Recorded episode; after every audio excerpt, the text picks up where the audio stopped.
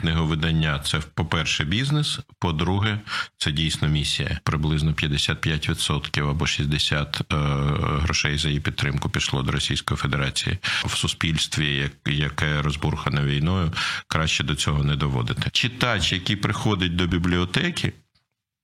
Він повинен бути в рівних умовах е, з читачем, який приходить до книгарні. На входах в бібліотеках е, стоять шафи з книжками Донцової. Навіщо е, звітувати про те, що у тебе є бібліотека, якщо її фактично немає? Від учня до майстра про людей ще того гарту у програмі майстерня.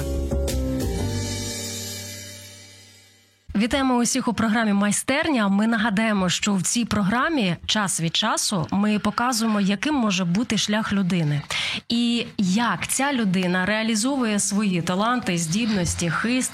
Давайте скажемо ще глибше покликання і призначення через свою діяльність.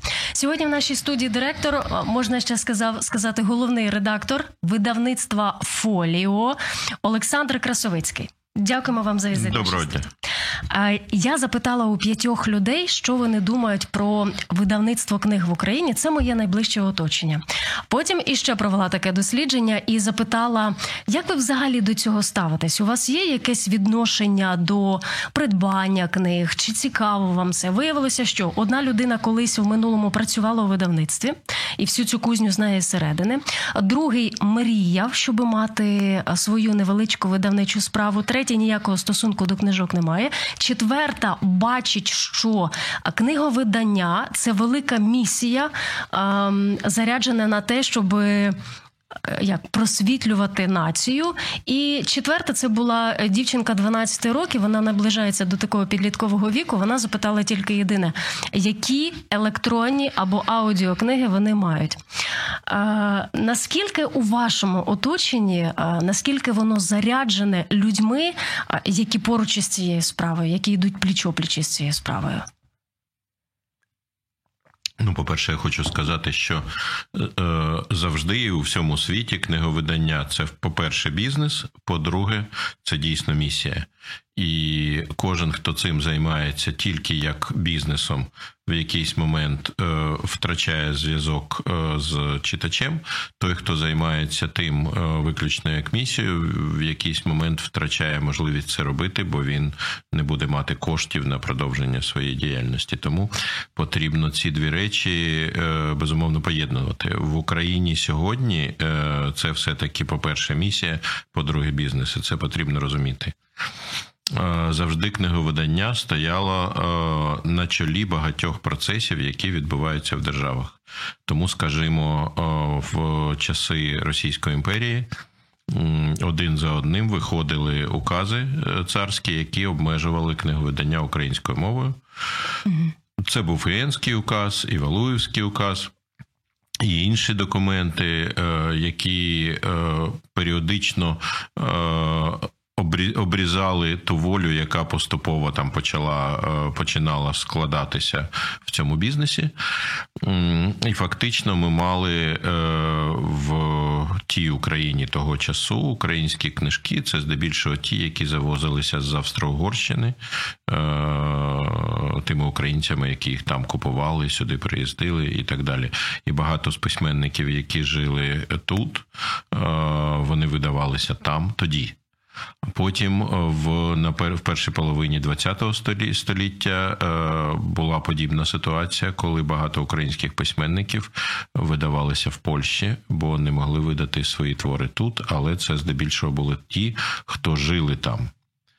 Е, на Галичині і там видавалися, і багато літератури створено було там.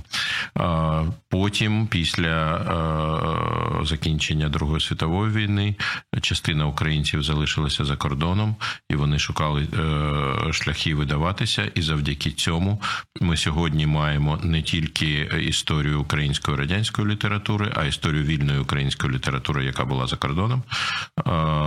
Іван Багряний, Василь Бар. Марка, е, Улас Самчук. Е, ці імена сьогодні е, вже стоять в перш, в першому ряду української літератури ХХ століття, і вони видавалися там, тому що тут все було дуже сильно затиснено. І тепер, коли ми кажемо, о, була радянська українська література, то на жаль, значна частина тієї літератури, яка мала бути. Вона була знищена в 30-ті роки, і після 45-го це були фактично рештки е, здорового тіла української літератури, які просто залишилися незнищеними, і які були залякані, забиті. Куплені, хтось з них був там зрадником, хтось був сексотом, але потрібно розуміти, наскільки сильний тиск завжди створювався е, в боці книговидання е, на справжню літературу. Фоліо в Україні як частина культурного ландшафту України вже понад 30 років, так?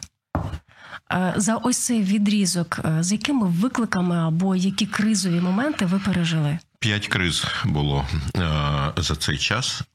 Якщо почати спочатку, то перша була 93-й рік, коли е, до того існувала одна єдина радянська система книговидання і книгорозповсюдження е, по всьому союзу, яка почала падати. Е, в якихось республіках їх і підтримувала держава, як Білорусі. Там е, в якихось е, держава навіть створювала нову систему, як в Росії в Росії тих часів 90-х років, коли багато чого допоміг Сорос, багато чого зрозумів зрозумів російський уряд, тому там не знищувались бібліотеки і книгарні, і навпаки, не відкривалися нові.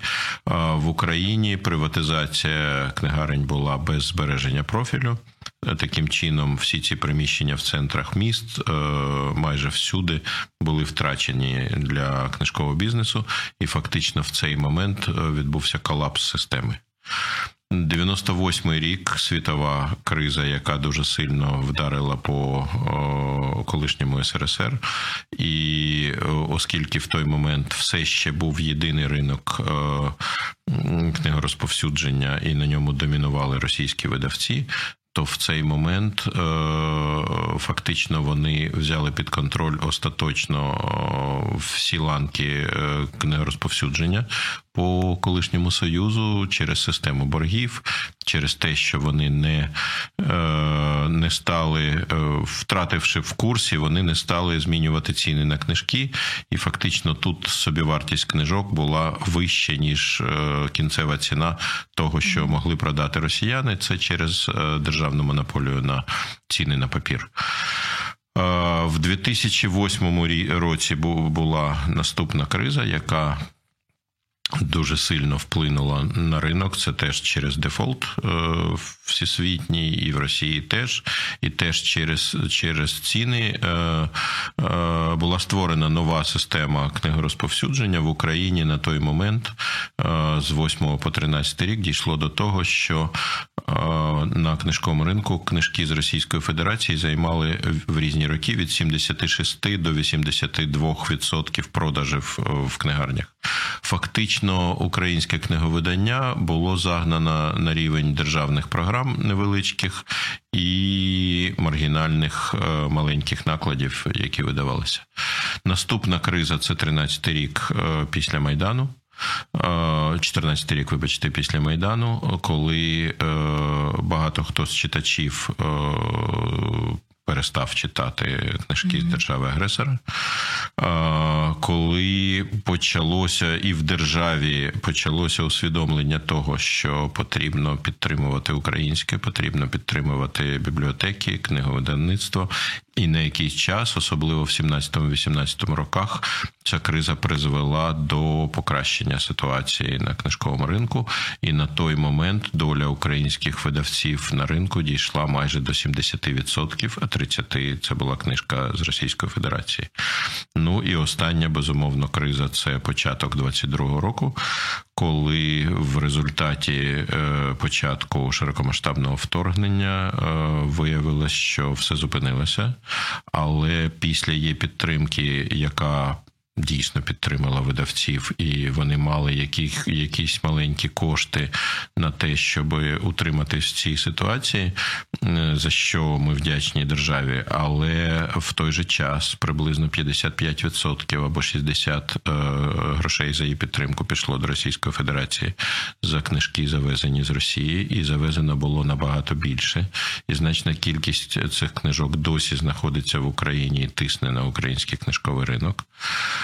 І потрібно зрозуміти, що тільки зараз, місяць тому, президент підписав закон, який забороняє е, ввезення, е, розповсюдження і друк тут книжок походженням з Російської Федерації і Білорусі. Це безумовно вплине на цей ринок. Але сьогодні ми маємо, що в жодній з областей де велика частина ринку все ще книжки з Росії, або все ще книжки, які зроблені українськими українськими піратами е, з російських файлів, нічого не змінилося. В Києві, в Харкові, у Львові, в Одесі, в вільному продажу знаходяться книжки, які повністю заборонені е, цим законом. Поки що ніяких дій з боку держави для регулювання ситуації е, не відбулося. І останнє, що в цій частині є сенс сказати, е, е, це це те, що в законі написано розповсюдження. Під розповсюдження потрапляють не тільки продаж в книгарнях, не тільки продаж в інтернеті, не тільки продаж електронних книжок, а і видача, книговидача в бібліотеках. Це фактично закон на сьогодні зупинив видачу книжок походженням з Російської Федерації Білорусі в бібліотеках України. Потрібно зрозуміти, що держава дуже погано обслуговувала ці 30 років е, власну бібліотечну систему, і реформи бібліотек не було. І ми маємо на сьогодні приблизно 45% фондів. Це радянська література ще, яка ну безумовно вже застаріла і нікому не потрібна, і вона просто займає полиці. І від 20 до 25% фондів це, е, це книжки з Російської Федерації Білорусі. Це Донцови, Марініни, Карєць, Карєцькі, там всілякі серії про е, російських е, кримінальників, про російських військових. Таких книжок теж багато в бібліотеках. І станом на сьогодні, з 20 червня, ми фактично маємо ситуацію, що бібліотекарі не мають права видавати ці книжки читачам. А зіткнення будуть, як ви бачите цей процес для пересічного слухача, який зараз це чує, що це означає для нього? Ну, я бачу це, е, це так, що якщо держава не вмішається е, в те, щоб є є е, ті державні органи, які повинні слідкувати за виконанням законів, МВС, СБУ, в даному випадку ще Держтелерадіо і Міністерство культури. Бо згідно з закону виявляти такі факти повинні е, за законом виявляти такі факти повинні саме вони. Я впевнений, що якщо держава не виконає свою функцію в даному випадку, то далі візьмуться за справу волонтери. А в суспільстві, яке розбурхане війною, краще до цього не доводити. Що стосується бібліотек, потрібно зрозуміти бібліотекаря, який не отримує нових книжок які мають ці старі російські книжки. Це вже інша справа, чому вони там в такій кількості. Але маємо, що маємо. Ми маємо можливість замінити їх, якщо цим займатися. Кожна бібліотека належить не державі, а належить місцевій громаді і керівник громади, який замовляє е, будівництво стадіона за 90 мільйонів, е, може подумає, що йому краще 3 мільйона з цих витратити на книжки для своїх е, спів, співмешканців і оновити бібліотеку, а не видавати російські книжки. І керівник великого міста, такого як Київ, теж повинен розуміти, що все це радянське, вся ця радянська радянська макулатура. Потрібно зрозуміти, що книжка в світі не працює в бібліотеці більше ніж 10-12 років.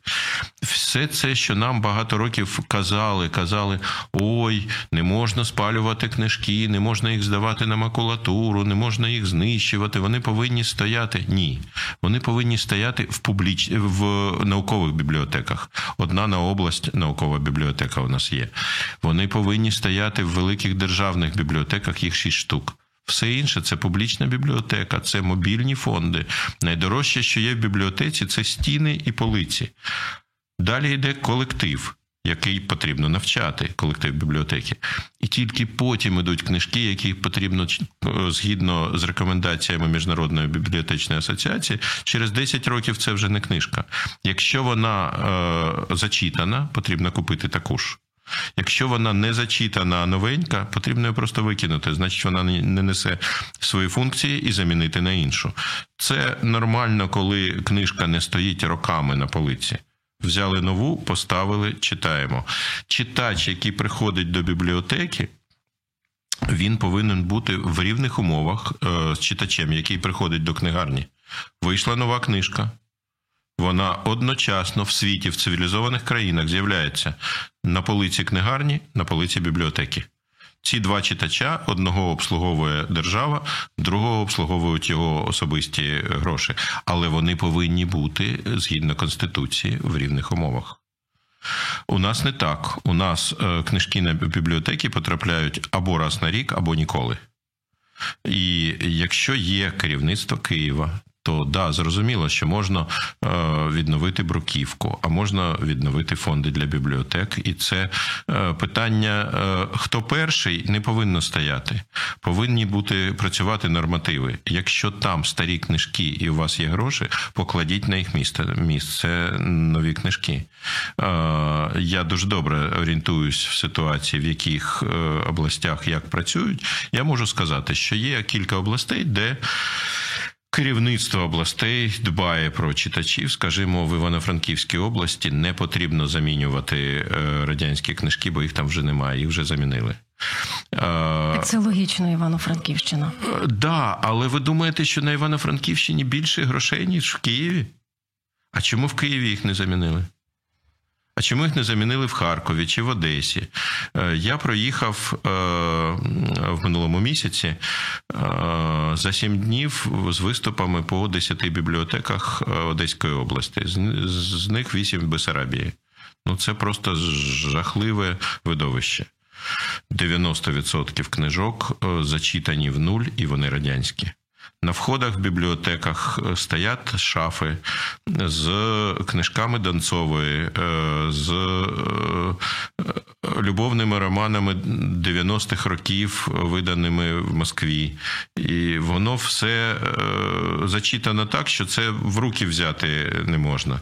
Але де література українських видавництв? Чому діти, які приходять туди в бібліотеку і кажуть, у нас по програмі Багряний, дайте нам Багряного, або дайте навіть радянських авторів, там е, Загребельного, Сасюру, е, дайте, а там нічого нема. Тобто бібліотека не виконує свою соціальну функцію. Навіщо е, звітувати про те, що у тебе є бібліотека, якщо її фактично немає, є сховище макулатури, є відсутність грошей на те, щоб там купити комп'ютер, зробити ремонт. А як може бібліотека існувати без, без сучасного інтернету? І коли я спілкувався з цими людьми по е, райцентрах е, Бесарабії, вони казали: ну нас же стільки років для нас України не існувало. Іноді Росія щось дарувала для е, бібліотек Одеської області, і вони з радістю все це приймали да, через обладміністрацію. Іноді якісь книжки доходили е, з закупівель інституту книги, але це настільки мала кількість на ту мережу, яка є. У нас 11 тисяч бібліотек на підконтрольній території. Ну давайте домовимось. Якщо ми можемо утримувати 11 тисяч бібліотек, потрібно утримувати 11. Якщо потрібно, ми можемо фінансувати 3 тисячі, давайте фінансувати 3 тисячі. Але результат зараз в тому, що ми не фінансуємо ні 11 тисяч, ні якусь меншу кількість, бо ми кажемо, а у нас нема грошей на 11. Добре, закрийте зайве. Відремонтуйте, зробіть сучасні, е, прийміть нарешті рішення, яким чином закуповуються книжки для бібліотек, хто за це відповідає, чи, чи держава в особі Міністерства культури, чи волонтери, чи іноземці, чи місцева влада. Але скажіть чесно, от давайте ми це приберемо в такий в такий-то термін і замінимо по такому-то механізму. Але за півтора роки е, бойових дій е, після широкомасштабного вторгнення ніхто не сказав: о, давайте приберемо ці російські книжки з бібліотек. Причому я ж кажу не про мову, а про походження е, книжок з Російської Федерації. Бо на сьогодні Конституція підтримує всі мови. І ми просто повинні слідкувати. Да, Якщо ми кажемо, а ми підтримуємо те, щоб там один відсоток, наприклад, книжок був російською мовою для тих, хто хоче читати. Добре. А скільки відсотків англійською? А скільки скільки відсотків німецькою, а іншими мовами Євросоюзу нема де взяти? Є де взяти, в тому числі на українському ринку. Можна попросити за кордоном, теж можна, але хтось повинен сказати: да, хлопці, е, дівчата, от документ. На якому написано, у вас буде такий-то норматив. Ви повинні мати е, там оновлення бібліотечного фонду раз на 10 років чи раз на 20. Колись я, коли Саакашвілі був губернатором Одеської області, я попросив його. Зробити е, по документах, е, щоб його співробітники зробили вивчення ситуації з бібліотеками. Скільки років потрібно при тих темпах відновлення фондів, які існували на на ті роки, в середньому за 10 років вони порахували е, е, постачання нових книжок. Скільки років потрібно, щоб повністю замінити фонди в бібліотеках Одеської області? Відповідь була цікава. В найкращому місці це був, був на той момент Ізмаїл. Потрібно 250 років. А в найгіршому місті е, на той момент це був Рінійський район, місто Ріні 600. Ну, ми ж розуміємо, що при таких цифрах е, просто взяти скільки є і скільки постачається. І все зрозуміло, що держава сказала, нам все це не потрібно. Як ви себе е, відчуваєте, коли бачите цю ситуацію? Коли бачите, як резонансною стає тема англійської мови, і коли замовчують ось ці подробиці, які зараз ви вимовили? Чи не видається вам, що ви як то один воїн у полі, і взагалі всьому соціуму байдуже на цю літературу, на книжки? Ну, по-перше, соціуму не байдуже. Да. Просто е, потрібно, мабуть, щоб та частина суспільства, яка розуміє, як е, робити в тій чи іншій галузі, опікувалася цією галузю, а не виходило так, що е, той, хто регулює бібліотеки, не відповідає вимогам регулювання бібліотек. Тому просто скажіть, що в такій-то громаді за це буде відповідати така-то людина. Да? І ця людина фахова. Ну, давайте навчимо цих людей. Це ж не може робити особисто міністр культури чи голова комітету Верховної Ради. Да. Це повинна бути створена е, цими людьми система, яка сама буде працювати. І не потрібно видумувати е, яке, як, як, якесь рішення окремим. Потрібно сказати, а ми працюємо по польській моделі, або працюємо по норвезькій моделі, або по англійській. В кожній з держав є якась система управління бібліотеками. Ну, наприклад, в Британії е, гроші розподіляє в бібліотеках гроші на е, книжки, е, розподіляє спеціальна рада бібліотеки, яка створена місцевими жителями в громади, і вони наймають якусь фірму. Ця рада наймає фірму і з нею підписують контракт про механізми, як це повинно працювати. Е, це не означає, що е, конкуренція між фірмами йде через а я поставлю е, книжки там по такій-то ціні, а я поставлю по такій-то. Ні. Там існує фіксована ціна на книжки, і ніхто не займається тим, що завищує ціни на тендерах, а потім ділиться грошима, або занижує в результаті конкуренції, а потім каже: О, я вам поставлю в м'якій обкладинці, бо на тверду у мене немає грошей, і так далі. Ні. Або є норвезька система, де всі бібліотеки е, вони належать громадам, але вони під підкорюються рішенню держави, і вся це вся система е, книговидачі працює абсолютно єдиним чином. Кожна людина, от ви, наприклад, живете на якомусь далекому далекому острові, на якому нема бібліотеки, але там є пошта, і ви можете прийти на пошту, і вся державна система повинна так спрацювати, щоб ви на пошті зайшли в комп'ютер, знайшли ті книжки, які вам потрібні, і вам державна пошта за рахунок держави принесе ці книжки з тієї бібліотеки, в якій вони є, вони є найближчі до цього острову. А коли ви будете здавати книжки теж на пошту, то вони поїдуть не обов'язково в ту бібліотеку, а вони можуть поїхати в ту бібліотеку, яка в принципі ближче з точки зору І в Норвегії. Це працює? Ну воно працює ще десь 25 років. Вже працює. Ну я можу сказати, коли я казав про мови е, книжок в бібліотеках. Це важлива важлива історія про мови. Ми не живемо, ми не живемо зараз е, в соціумі, який замкнений територією України. Тут багато людей з інших країн приїздить і. Е, державним органам вже відомо, хто де реєструється, якою мовою він читає. І, наприклад, та ж Норвегія. Е, якщо в якійсь території, не громаді, а в великій території, є хоча б 100 Е, людей е, з якоїсь країни, які або мешкають постійно, або є біженцями, або е, приїхали як працювати і мають документи на проживання. Держава повинна забезпечити наявність якоїсь кількості кількості книжок цією мовою в бібліотечній системі цієї громади або цієї території. І це працює, і норвежці купують для бібліотек книжки зараз, в тому числі українською мовою, бо там багато біженців українських. І ці книжки українською мовою є в норвезьких бібліотеках. Те саме, але трохи модифіковано працює в Італії.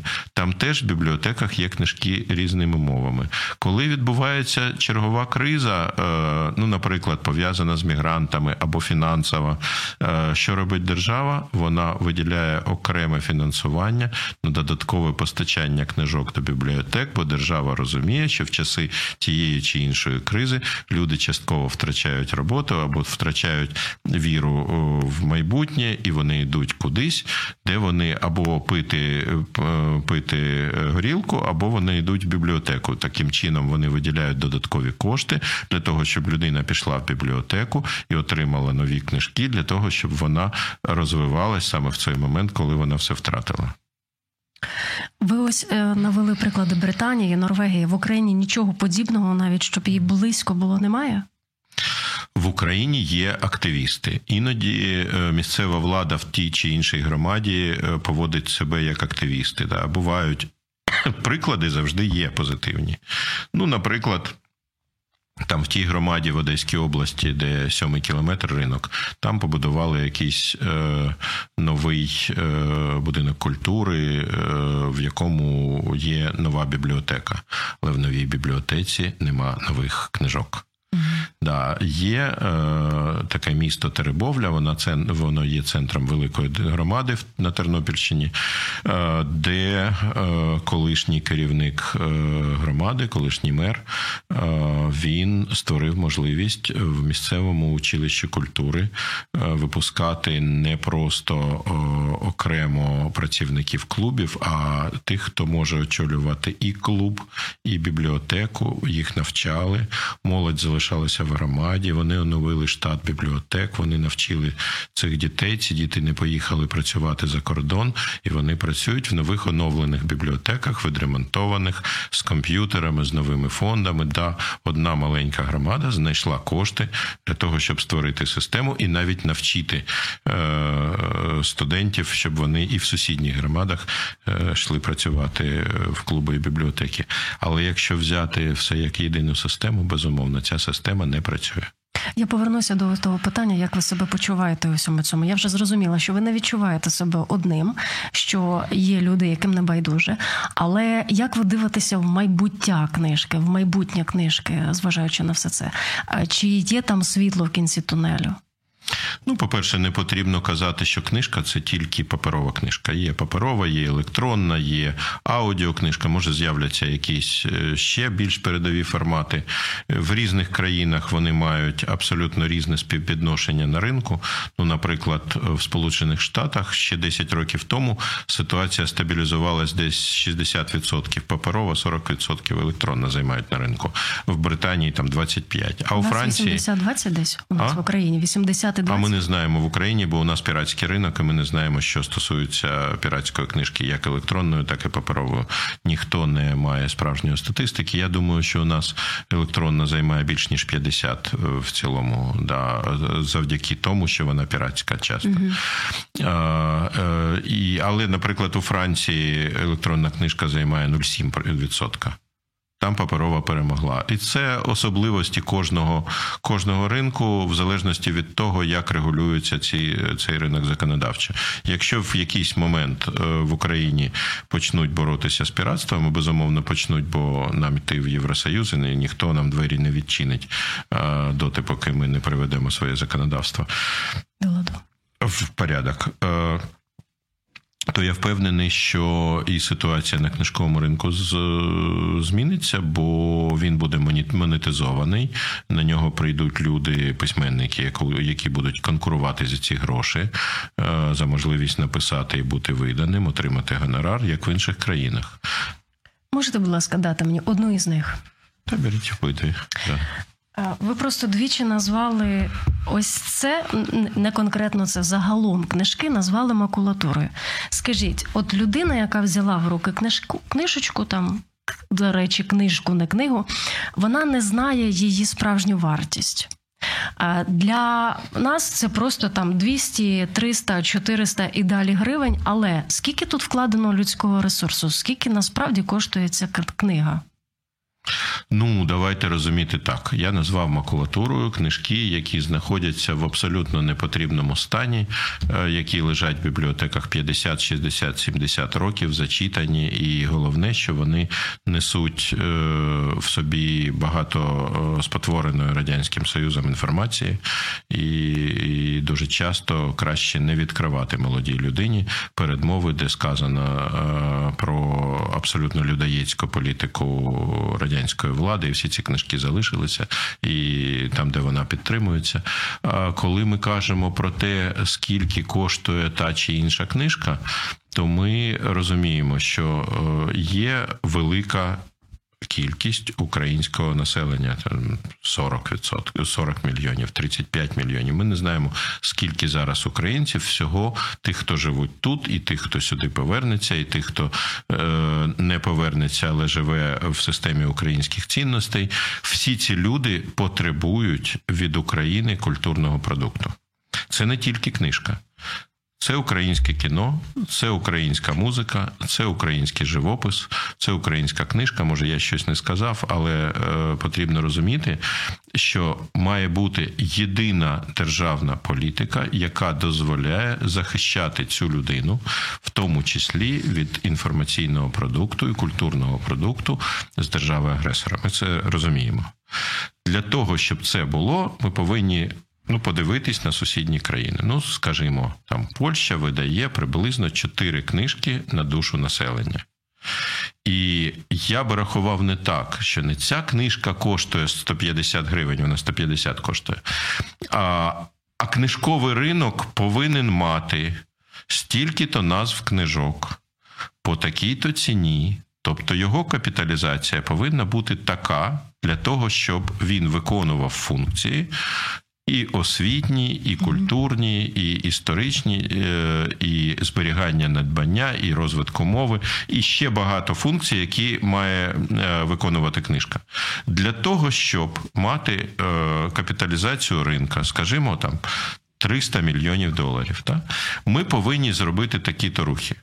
Такі-то рухи з точки зору боротьби з піратством, такі-то рухи з точки зору підтримки бібліотек, такі-то рухи для розвитку книгарень, в тому числі і за кордоном для України та українців, які там знаходяться. Бо на сьогодні ми маємо ситуацію, що як тільки почалося широкомасштабне вторгнення, Російська Федерація не знаю, яким чином через чи через комерційні механізми, чи через державні гроші знайшла можливість по всій північній Європі відкрити книгарні російської книги, які в першу чергу розраховані на українських біженців для того, щоб вони читали те, що видається в Російській Федерації. Це працює Естонія, Латвія, Литва, Польща, Чехія, Німеччина. Працює ця мережа російських книгарень для українців. Тобто вони за наших громадян борються. А ми не створили альтернативу. Ми просто їх віддали і сказали: ну добре, у нас нема можливості зараз цим боротися. Повернуся ще раз до цього питання. Уявіть, будь ласка, студента, ні, не студента, учня, який там проходив НМТ, а потім він визначається, куди він хоче вступити чим він хоче в житті займатися. Можете йому описати процес простими словами від нуля і до народження книжки? Да, безумовно. Я часто читаю такі лекції для е, різних верств е, читачів чи тих, хто хоче працювати в галузі. По-перше, в центрі е, всієї ситуації, пов'язаної з виходом книжки і продажем, є видавництво.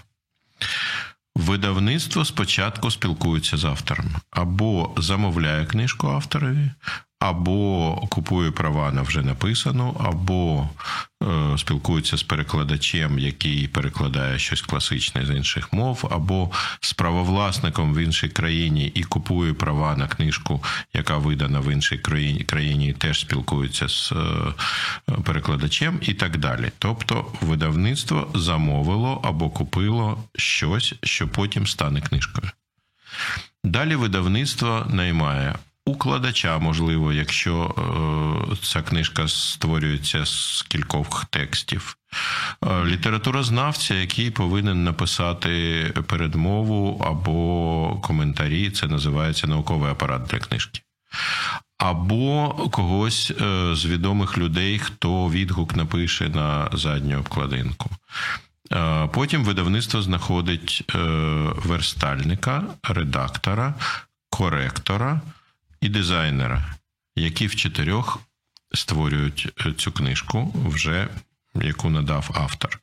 Таким чином, видавництво готує його, її до друку і передає в друкарню. В умовах України іноді папір і інші матеріали купує друкарня, іноді видавництво.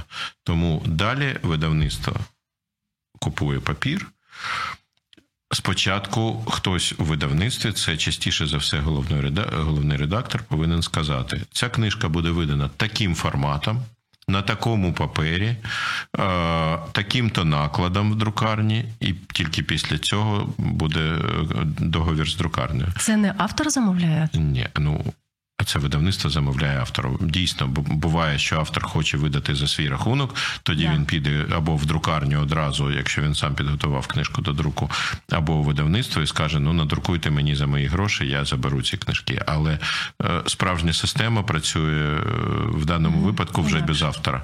Автор є на старті, йому видавництво заплатило за його роботу. Далі працює видавництво. І далі виходить книжка, і починається наступний етап її життя. Вона їде спочатку на склад видавництва, потім з нього е, е, видавництво починає її розповсюдження книгарням, супермаркетам, інтернет-магазинам через власний сайт напряму читачам, надає цю книжку для прочитання або блогерам, або журналістам для того, щоб вони про неї написали, розпіарили і так далі. Вся ця система працює безумовно не по кожній окремій книзі. Працює через видавничий план, коли видавництво там видає на місяць або три книжки, або там 20, або 50, в залежності від розміру. Всі ці книжки одночасно знаходяться на складі, і безумовно, книгарня, коли замовляє, вона теж замовляє не одну книжку, а раз на місяць, наприклад, поповнює свої запаси. Кожного з постачальників, з яким ця книгарня працює.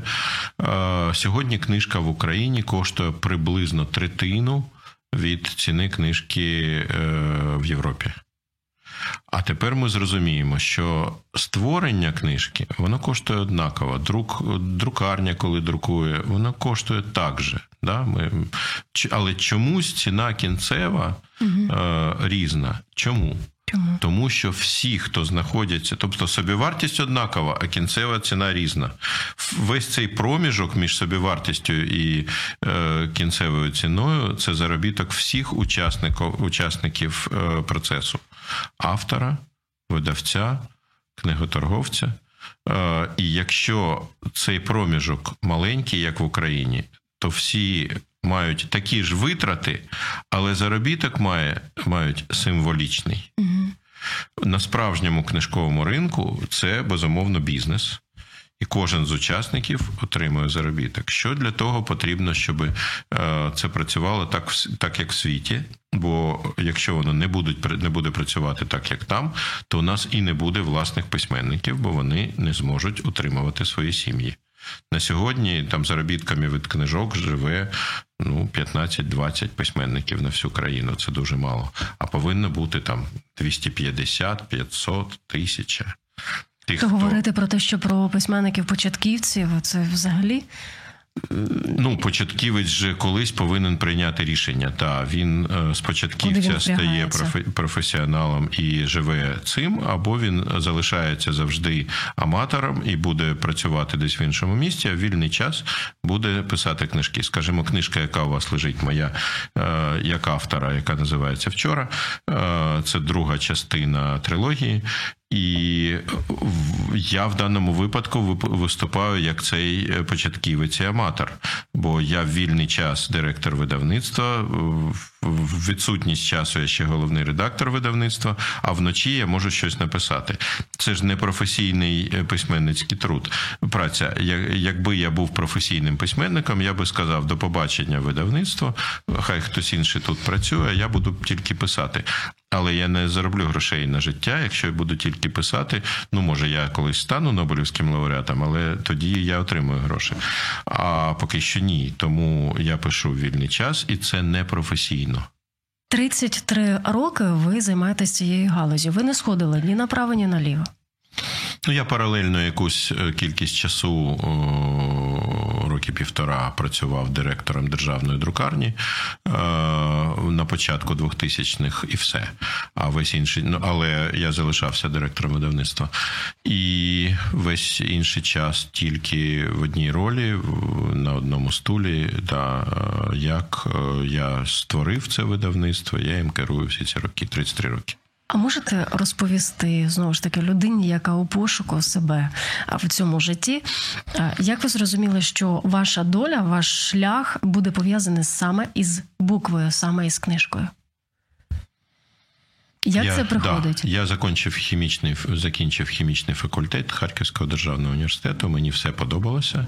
Я працював паралельно на в студентському науковому товаристві у себе на кафедрі.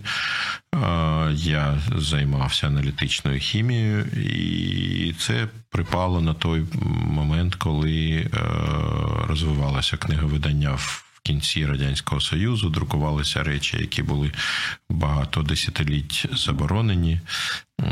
З'явилися перші е, комерційні видавництва, і я поїхав у відрядження до Москви, до речі.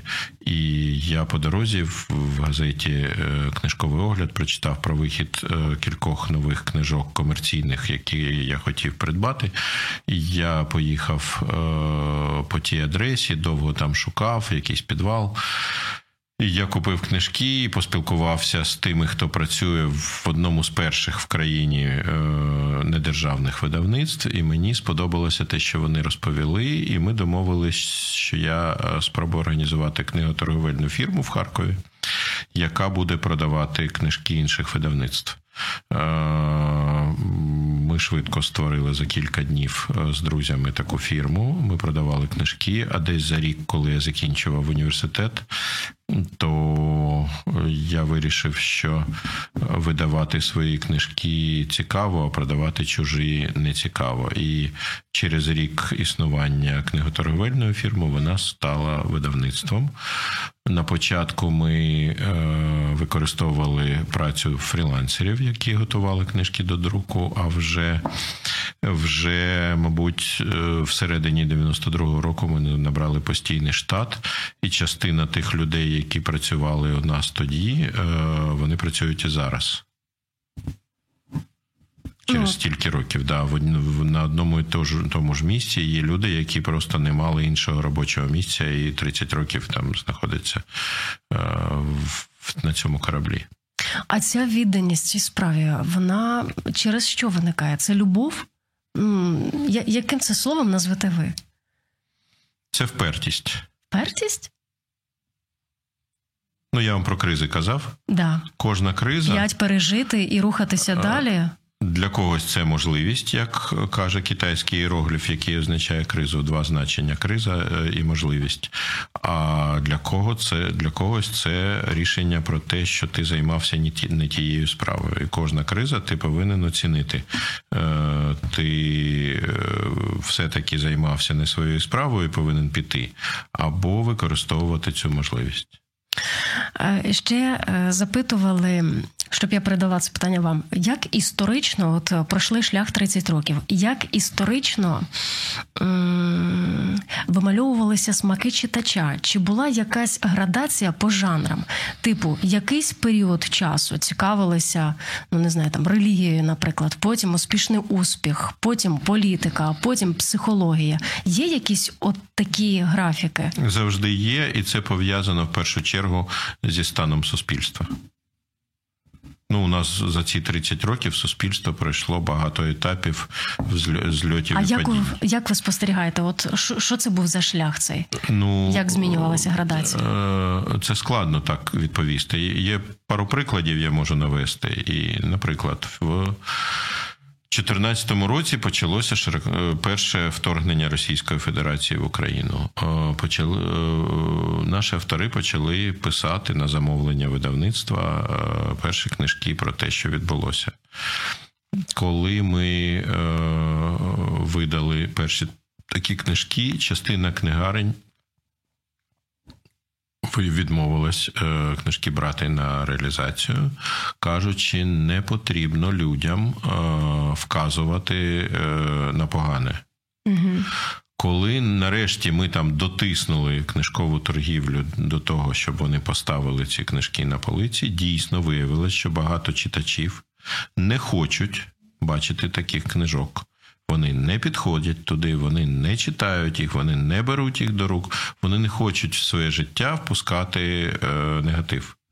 І тільки в 18-му вже році е, книжки про війну стали частиною е, ринку. Е, друге е, свідоцтво, що відбувається на ринку, приблизно в 16-17 році е, київське видавництво наш формат почало українською мовою видавати системно видавати літературу нонфікшн. Вони таким чином викликали хвилю е, зацікавленості е, у молоді в першу чергу в нонфікшені українською мовою, і ця частина ринку швидко розвинулась. Туди прийшли інші видавці. Е, як завжди буває, що в ніші хтось проламав стіну, а потім туди хвиля пішла за цією стіною. На початку широкомасштабного вторгнення ринок знов змінився, збільшилося зацікавлення України українською літературою 20-40-х років і українською історією. Що буде на наступному етапі, складно спрогнозувати, але безумовно кожен з видавців для себе вибудовує модель е, завтрашнього ринку. Бо якщо ти, як це кажуть, що кожен генерал е, починає е, воює минулу війну. Да, він знає, як була минула війна, і він готується до готується до того, що буде те саме. Також е, не буде видавець виживати на ринку, якщо він буде готуватися до вчорашнього ринку. Він буде готуватися безумовно до завтрашнього, бо в середньому книжка готується рік. Дозвольте вам зараз е, зачитати дуже коротко уривок одного, не знаю, що це за оповідка, і е, можна вас попросити ваш коментар до цього. Е, одного разу, коли на землі ставалося щось дуже незвичне, Буратіно разом із своїми друзями вирішили відправитися на місяць. Друзі збудували потужний супутник і, скориставшись винаходом дідуся Гепінга, легко подолали гравітацію землі і вирішили у свою захоплюючу пригоду. Коли вони приземлилися на поверхню місяця, їх вразила чарівна краєвид. Я умисно е, читаю з помилками. Коли вони приземлились на поверхню, так краєвид, місячне озеро забарвлене сріблясним відблиском сонячного світла, і навколо розкидані маленькі камінці і кришталики. Тут і там виднілися сліди астронавтів, які раніше відвідали це чарівне місце.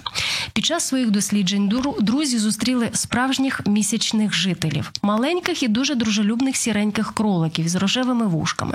Виявляється, вони вміли говорити. І були майстрами виготовлення кришталевих прикрас. Буратіно подарував одному із них дерев'яний ключик від своєї скриньки, а кролик зворушено подарував йому рожевий кришталевий, кришталевий медальйон. Е, далі пригоди продовжуються. Скажіть, е, як ви гадаєте, що це за текст і який він автор? Чи могли би ви змалювати навіть по цьому почутому портрет автора? Ну, це може бути або е, Google переклад з якогось тексту, або чат GPT, чи щось зроблено. Це залежить від того, як поставлена цьому чату задача. Ну, блискавично. Ви просто в цілі з першої секунди. Це чат GPT. А Як ваше видавництво, як ви особисто ставитеся до отаких новинок, до впровадження штучного інтелекту у видавництво, у взагалі в життя книжки? Ну, по-перше, я вважаю, що книжка е, це дуже інтимний спосіб е, творення, і навряд чи колись е, штучний інтелект повністю стане на один рівень з людиною, тобто він буде створювати інший твір, ніж людина, бо у людини є алогічне мислення, а у штучного інтелекту все-таки воно кимось запрограмоване. Але безумовно, колись е, ці книжки е, на масовому ринку будуть перемагати. Я поки що не використовую і забороняю своїм колегам використовувати це в роботі е, по різних причинах. Першою причиною є те, що на сьогодні чат GPT, GPT для створення своїх текстів або зображень, е, аналогічні чати, е, аналогічні е, сайти використовують те, що є в мережі, і в тому числі вони піратським способом угу. крадуть те, те, що є об'єктом авторського права. Угу. І я впевнений, що попереду ще багато судів з тими видавцями, які використали такі тексти, не розуміючи, що вони роблять. По-друге, мене на сьогодні влаштовує е, те, що роблять автори. Я краще буду підтримувати авторів ніж е, машину. Так, я розумію, що ми живемо дуже в дуже динамічному світі, але скоріше потрібно розуміти, як чоловік, як людина використає е, техніку, а не як техніка використає е, людину. Тому поки що давайте використовувати все це в свідомому режимі. Дуже дякую вам за вашу думку. Е, я просто читала захват видавництва ранок. Вони здається, вже в якому в 16 в 16-му чи в 23-му, не пам'ятаю, видали за допомогою саме використання GPT-чату книжку, щось там про космос, я не пам'ятаю. Але ось ці схвальні відгуки і заряджені надалі використання GPT, е, ось цього бажання робити це далі, і там щось якось використовувати це і в шкільних, навіть в шкільній програмі. Захват повний. У вас зовсім категорично до цього ні. Ставлення. Використовувати так, але робити ні різні речі. Та якщо людина свідомо щось робить, е, щось використовує для створення власного продукту, будь ласка. Да, Тому ні, я в цьому питанні не погоджуюсь з колегами. Це не означає, що я як е, колись там лудіти ламали машини, які за людину робили її роботу. Да? Ні, це консервативний підхід. Спочатку хтось все відрегулює, покаже, як воно працює. Ми подивимося, як воно працює на ринку, а потім побачимо, як ми будемо з цим міритись чи не міритись. Дякую за відповідь. Серед мого оточення є дуже багато хлопців, які зараз у війську. Є ті, хто вже вдома і вони травмовані. Є мій знайомий, який уже не хочу говорити незрячий, але дуже погані справи із зором.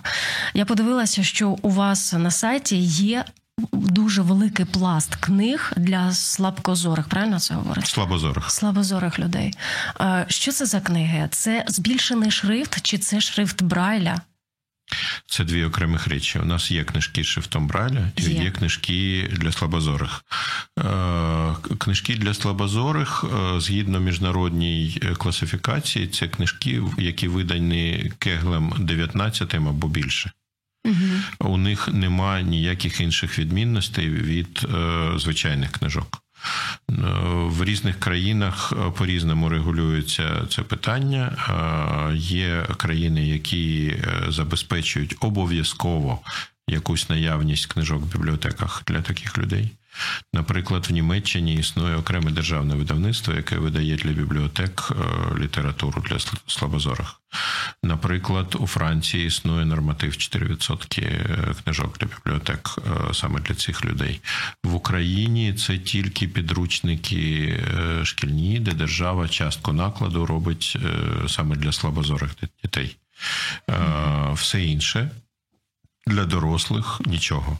А я би вважав якраз за потрібне мати не тільки для військових, які втратили зір, а і для людей старшого віку, для того, щоб вони е, залишались соціально активними, е, видавати книжки для бібліотек саме для слабозорих. У нас це вільний ринок. Що стосується книжок шрифтом Брайля, це дуже дороге задоволення.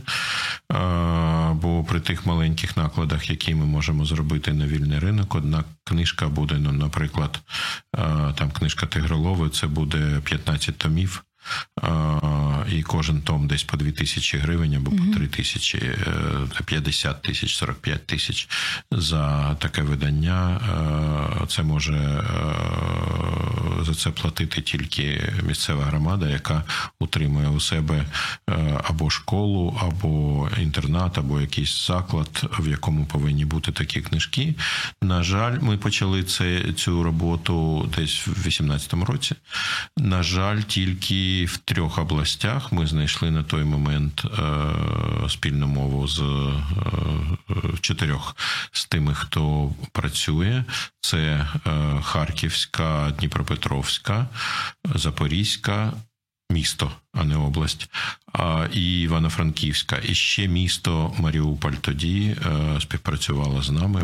Запоріжжя і Маріуполь створили навіть спеціальні ресурсні бібліотеки, які обслуговували таку категорію людей. Ну безумовно, після 20-го року спочатку ковід зупинив подобну діяльність, потім е, широкомасштабне вторгнення.